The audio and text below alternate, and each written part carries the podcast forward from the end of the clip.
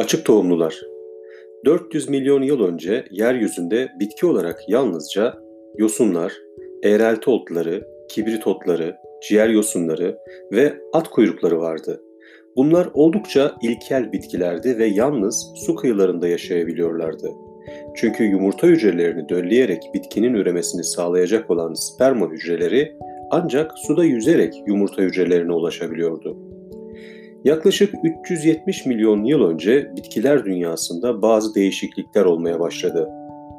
Eğrelti otlarının bir bölümü yavaş yavaş değişerek spermaların su olmaksızın da yumurta hücrelerine ulaşabileceği yeni bitkilere dönüştü. Bu bitkilerin sperma hücreleri artık çok ince ve su geçirmez bir kılıfla sarılmıştı. Çiçek tozu, polen denen bu küçük tanecikler havada da uçabiliyor, böylece rüzgarlarla taşınarak yumurta hücrelerini dölleyebiliyordu. Bugün açık tohumlular olarak bilinen bu yeni bitkilerdeki tek gelişme çiçek tozu taneciklerinin oluşması değildi. Bu bitkiler döllenmiş yumurta hücrelerinin gelişmesiyle oluşan yavru bitkileri ya da embriyoları da bir tohumun içinde saklıyordu. Bu tohum hem embriyoyu koruyor hem de yeni canlının yaşamını sürdürebilmesi için gerekli olan besinleri depoluyordu. Açık tohumlu bitkiler bu iki gelişmenin sağladığı ayrıcalıkla çok üstün duruma geldiler ve milyonlarca yıl yeryüzünün egemen bitki örtüsünü oluşturdular.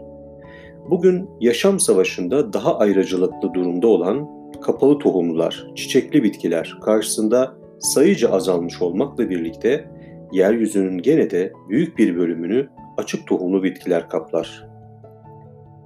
Yaşayan açık tohumlular arasında en kalabalık kurum, grup, çam, ardıç, köknar, servi, ladin gibi iğne yapraklılardır. Tohumları kozalaklarda geliştiği için kozalaklılar da denilen bu kalabalık grubun dışında açık tohumların başlıca temsilcileri porsuk ağacı, mabet ağacı ve tumboa, yerel adıyla tanınan bir çöl bitkisi.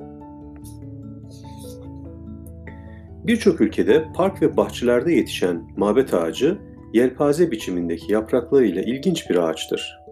Afrika'nın güneyindeki Namibya'nın çöllük bölgelerinde yetişen tumba, kalın kökünü çöl kumlarının derinliklerine doğru salar. Şerit biçimindeki iki uzun yaprak da kumların yüzeyinden fışkırır. Hiç durmaksızın büyüyen bu yapraklar zamanla kıvrılarak kumların üstünde dev boyutlu tahta talaşlarını andıran uzun ve sarmal biçimler oluşturur. Açık tohumların bu değişik örnekleri dış görünümleriyle birbirlerine hiç benzemese de hepsinin ortak özelliği çiçek tozları ve tohumlar aracılığıyla üremeleridir. Bu temel özellikleriyle eğrelti otları gibi daha ilkel bitkilerden ayrılan açık tohumlular çeşitli özellikleriyle de kapalı tohumlulardan ayrılır. Tohumlu bitkilerin bu iki büyük grubunu ayıran temel fark adlarından da anlaşılacağı gibi tohumun konumudur. Açık tohumlarda genellikle kozalak pullarının yüzeyinde üstü açık olarak bulunan tohumlar öbür grupta bütünüyle meyvenin içinde saklıdır.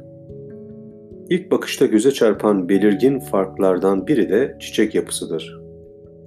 Kapalı tohumlarda taç ve çanak yapraklarıyla kolayca ayırt edilen çiçekler, açık tohumlarda çiçek olduğu bile anlaşılamayacak kadar belirsizdir. Ayrıca bu bitkilerin gövde odunu mikroskopla incelendiğinde kapalı tohumlularınkinden daha değişik bir yapısı da olduğu görülür.